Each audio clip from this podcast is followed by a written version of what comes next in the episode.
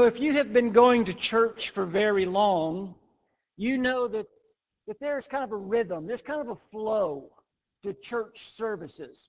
And that's certainly true here at Bay Area. Um, there's a rhythm, there's a flow here.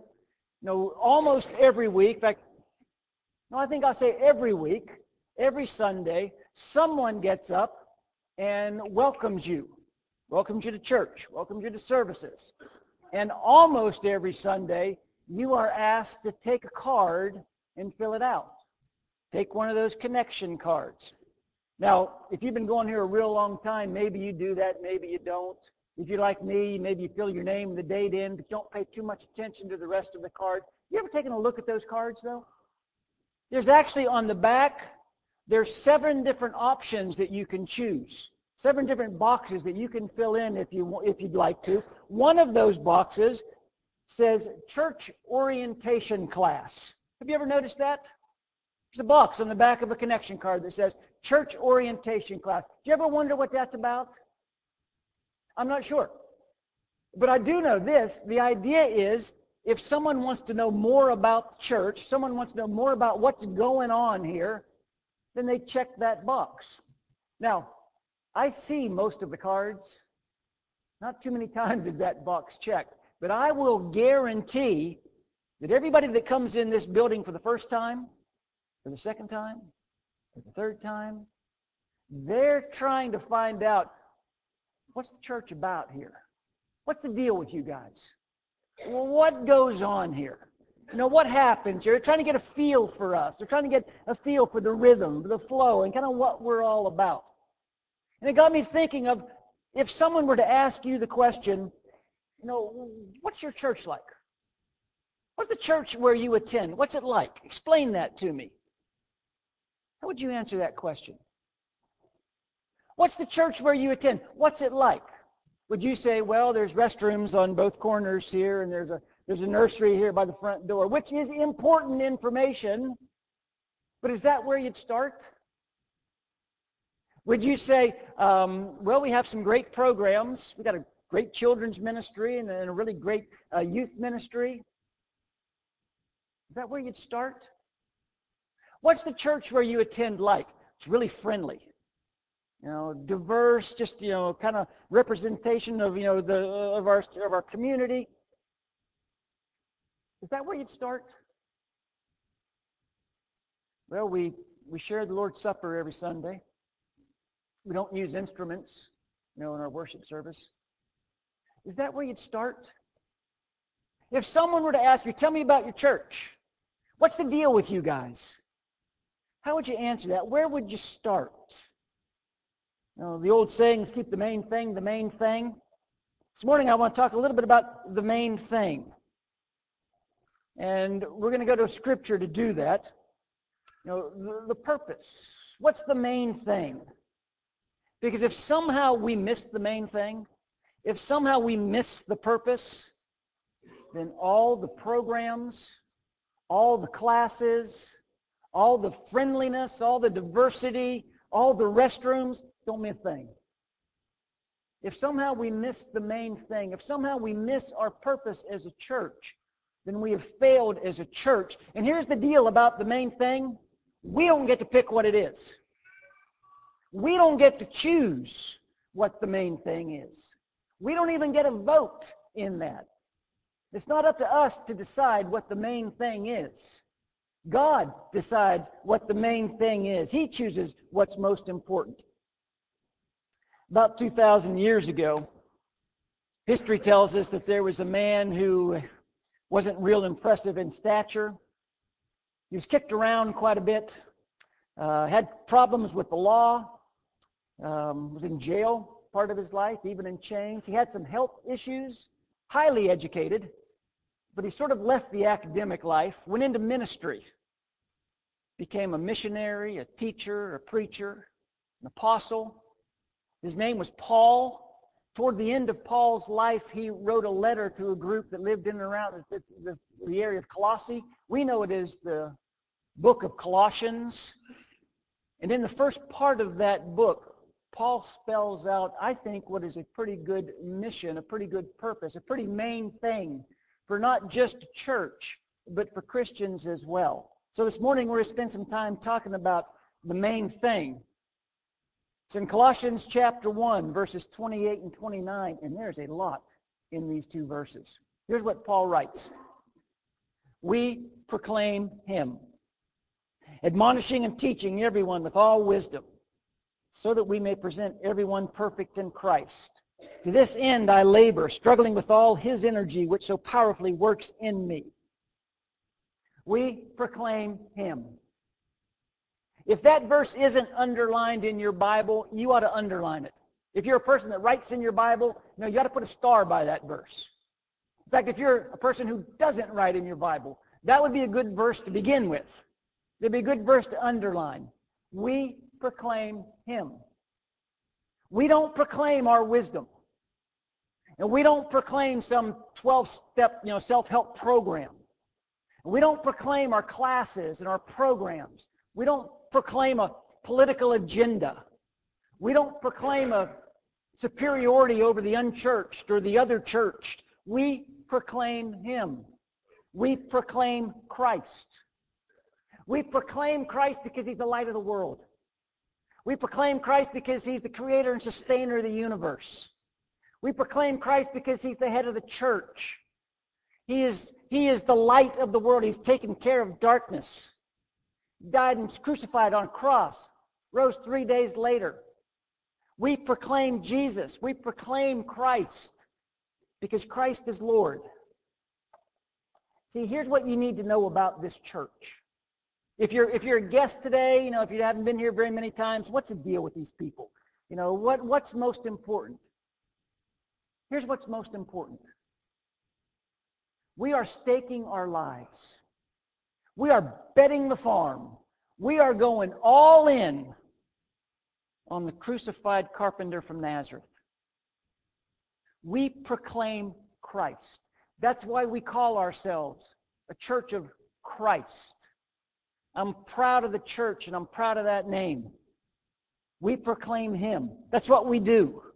We proclaim Christ. Well, who do we proclaim Christ to? Well, Paul's pretty clear on that, actually. Paul says we proclaim him to everyone. Paul doesn't say we proclaim him to people who look and think and act just like us.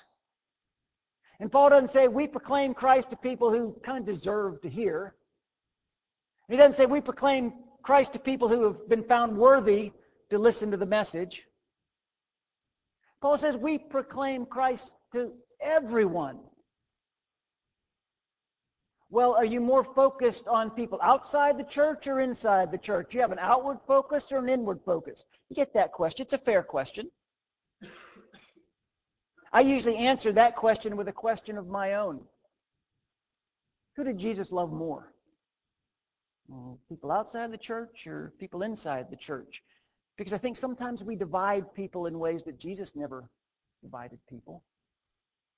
We proclaim Christ to people who don't know him because Jesus will change their lives. And we proclaim Christ to people who do know him because Jesus will change their lives.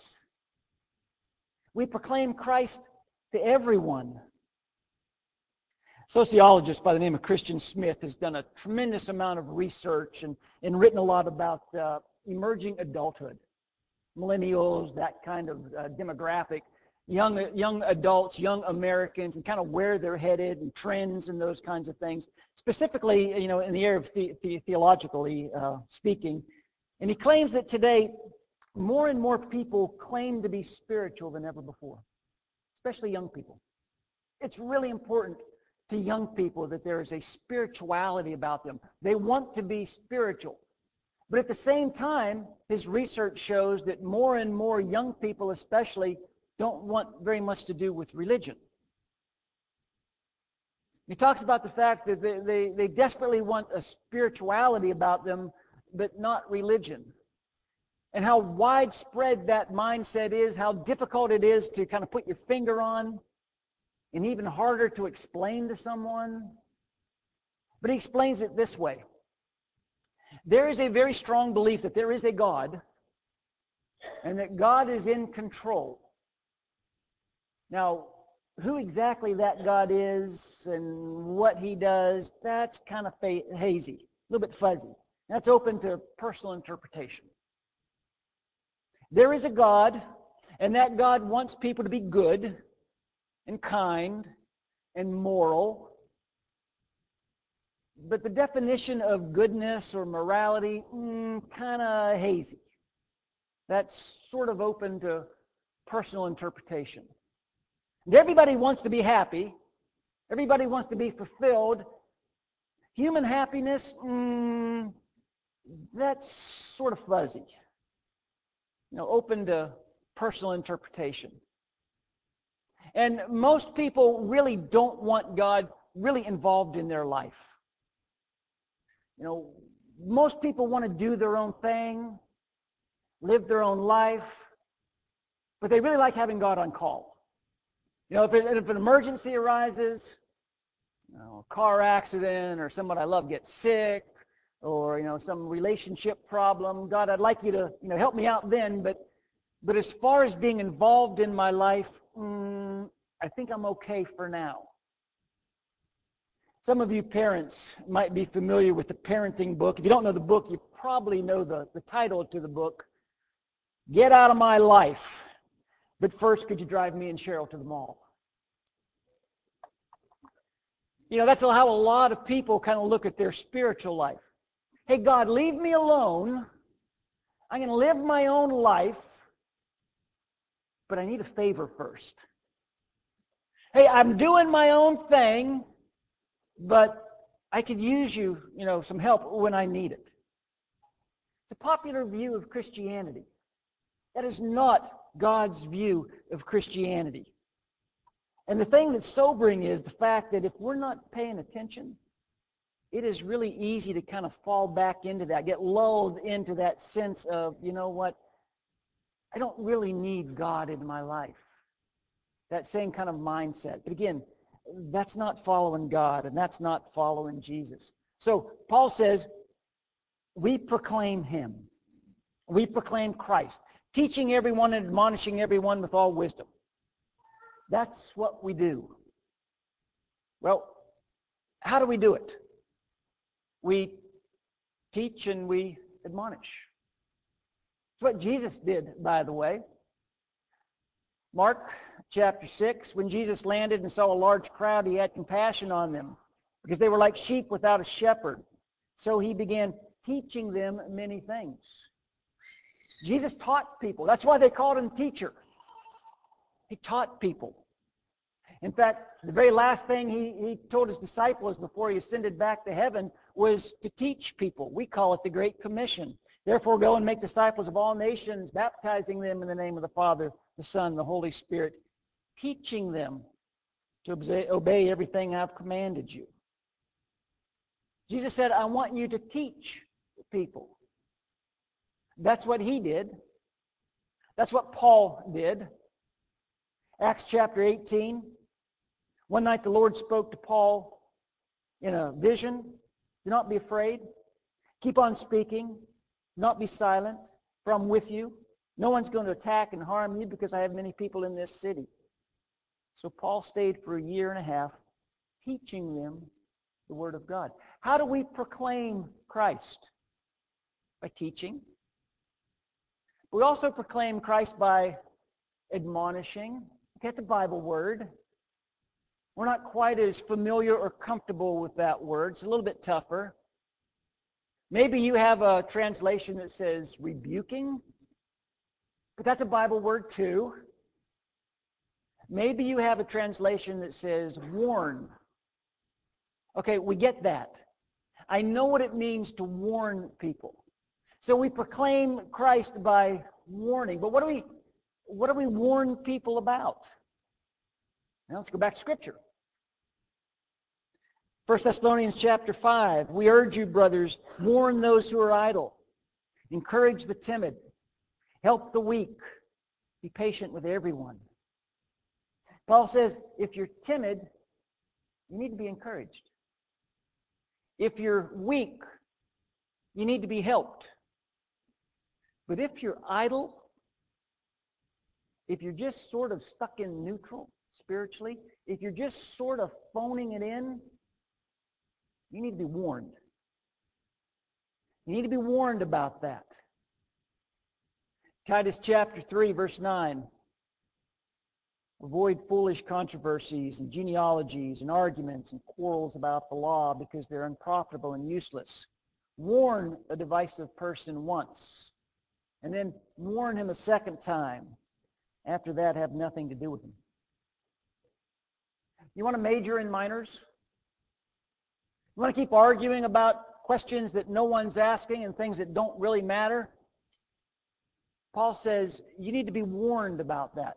Paul would say, knock it off. Cut it out. In fact, Paul would say, if you don't knock it off, I'm not going to have anything to do with you. What else did Paul warn people about? Lots of things. Uh, Galatians chapter 5, we talked at length about this in our Wednesday night class a couple weeks ago. The acts of the sinful nature are obvious. Sexual immorality, impurity and debauchery, idolatry and witchcraft, hatred, discord, jealousy, fits of rage, selfish ambition, dissensions, factions, and envy, drunkenness, orgies, and the like. I warn you, as I did before. This isn't the first time I've warned you about this. I warn you, as I did before, that those who live like this will not inherit the kingdom of God. It's a pretty long list of warnings. Paul is warning us about sin, admonishing us that if we are a slave to that sinful nature, we will not inherit the kingdom. That is strong, strong language. But again, that's exactly what Paul's saying back in Colossians. What do we do? We proclaim Christ. Who do we proclaim Christ to? Everyone. How do we do that? We teach. We warn. Why? What's the purpose? What's the reason for that? We proclaim him, admonishing and teaching everyone with all wisdom, so that we may present everyone perfect in Christ. To this end I labor, struggling with all his energy, which so powerfully works in me. What's the goal? What's the reason? To present everyone perfect in Christ. So that everyone can be mature, complete, whole, living the life that God intended us to live, flourishing like God intended us to flourish so that everyone would love God with all their heart, soul, mind, and strength, so that everyone would love their neighbor as themselves, so that families would be strengthened, so that relationships would be formed and focused in the context of Jesus Christ as King, so that the power of sin no longer has a grip on us, so that ordinary people like you and me, people who certainly wouldn't classify ourselves as spiritual giants, know, just ordinary blue collar, white collar working folks, single moms, butchers and bakers and candlestick makers. So we all can be presented perfect in Christ. That's why Paul labored. That's why Paul struggled. That's why Paul went without food and water and sleep. That's why Paul was shipwrecked. That's why Paul was beaten. That's why Paul was in prison. That's why Paul said he was living in constant danger so that he could present everyone perfect in Christ. What's the purpose behind everything we do? Our aim is to proclaim, to proclaim Jesus, to present everyone perfect in Christ. What are you, what are you people at Bay Area all about? What's the deal with you? I mean, what's, what's important to you? Jesus Christ. We are all about Jesus Christ. We proclaim Christ. Now, before I sit down, let me talk to those of you who have been around for quite a while, those of you who uh, are used to being here. If you're a guest of ours, you get a little bit of a pass on this, but, uh, but I, I want to talk to those of us who are kind of regulars, and I'm going to warn you up front, it's a little bit of an admonishment, and I want to use uh, an example to, to make my point. Most of you, I'm sure, have either seen or you're familiar with the television show The Biggest Loser, I'm not even sure it's still on TV, but if you take the if you take the TV drama out of it, it's really an inspiring show. It follows a group of men and women who are overweight and going through this really intensive weight loss program. And we watch them week after week as they change their lifestyle, as they change their activity level, as they change their eating habits, as they change their focus, just changing everything about their life. And week after week, you watch as they start losing really significant amounts of weight. I said it's very inspiring. And in true reality show fashion, every week someone is voted off. And they do an exit interview with the person who's been voted off, and they talk about their journey and their struggles and their victories. And one of the things that the person who is leaving the show always says, kind of a tagline, America, the next time you see me, and then they talk about, you know, what to expect. And the details are always a little bit different with their message, but the message itself is always the same. America, the next time you see me, I will be different. And of course, the big finale is the big thing at the end where they bring all the people who were voted off back on the show. And the families there. And of course, all of America is watching to see you know, what they look like now. And they show this before picture of this gentleman or this lady, you know, at their heaviest. And then the host says, let's bring out the brand new John. This guy comes walking, let's bring out the brand new Stephanie. And this girl comes walking out. And more times than not, the change is jaw-dropping. You know, like nine or ten months have gone by now, and out walks this very fit, you know, athletic-looking person, and they're standing beside the picture of themselves at the heaviest. And it's like, wow, that doesn't even look like the same person. Now, you probably know where I'm going with this.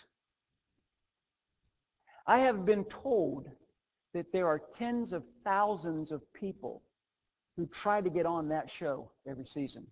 Why? Because they've seen the show before. And because they are convinced if I can get on that show, that could be me. If I had that kind of help, and if I had that kind of um, uh, encouragement, if I had that system behind me, that could be me. I could change. I, I could be different. I could be you know, thinner. I could experience that same kind of transformation. And they fully expect that. After nine months, they, they fully expect to be different. You know, America, the next time you see me, I'm going to be running a marathon. And they are. They couldn't go up a flight of stairs when the thing started. Now they're running a marathon.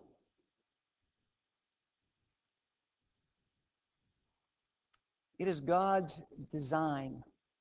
It is God's desire that as Christians, we change.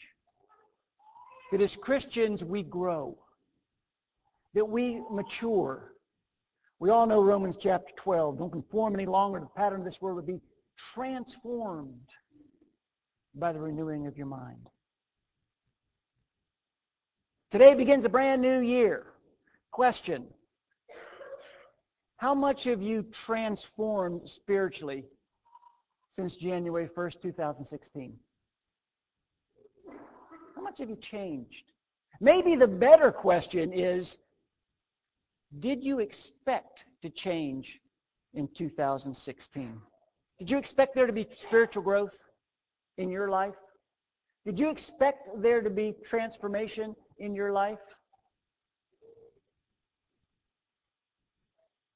What do you expect New Year's Day 2018 to look like? Do you expect to grow this year spiritually? Do you expect to mature this year spiritually? You know, if you're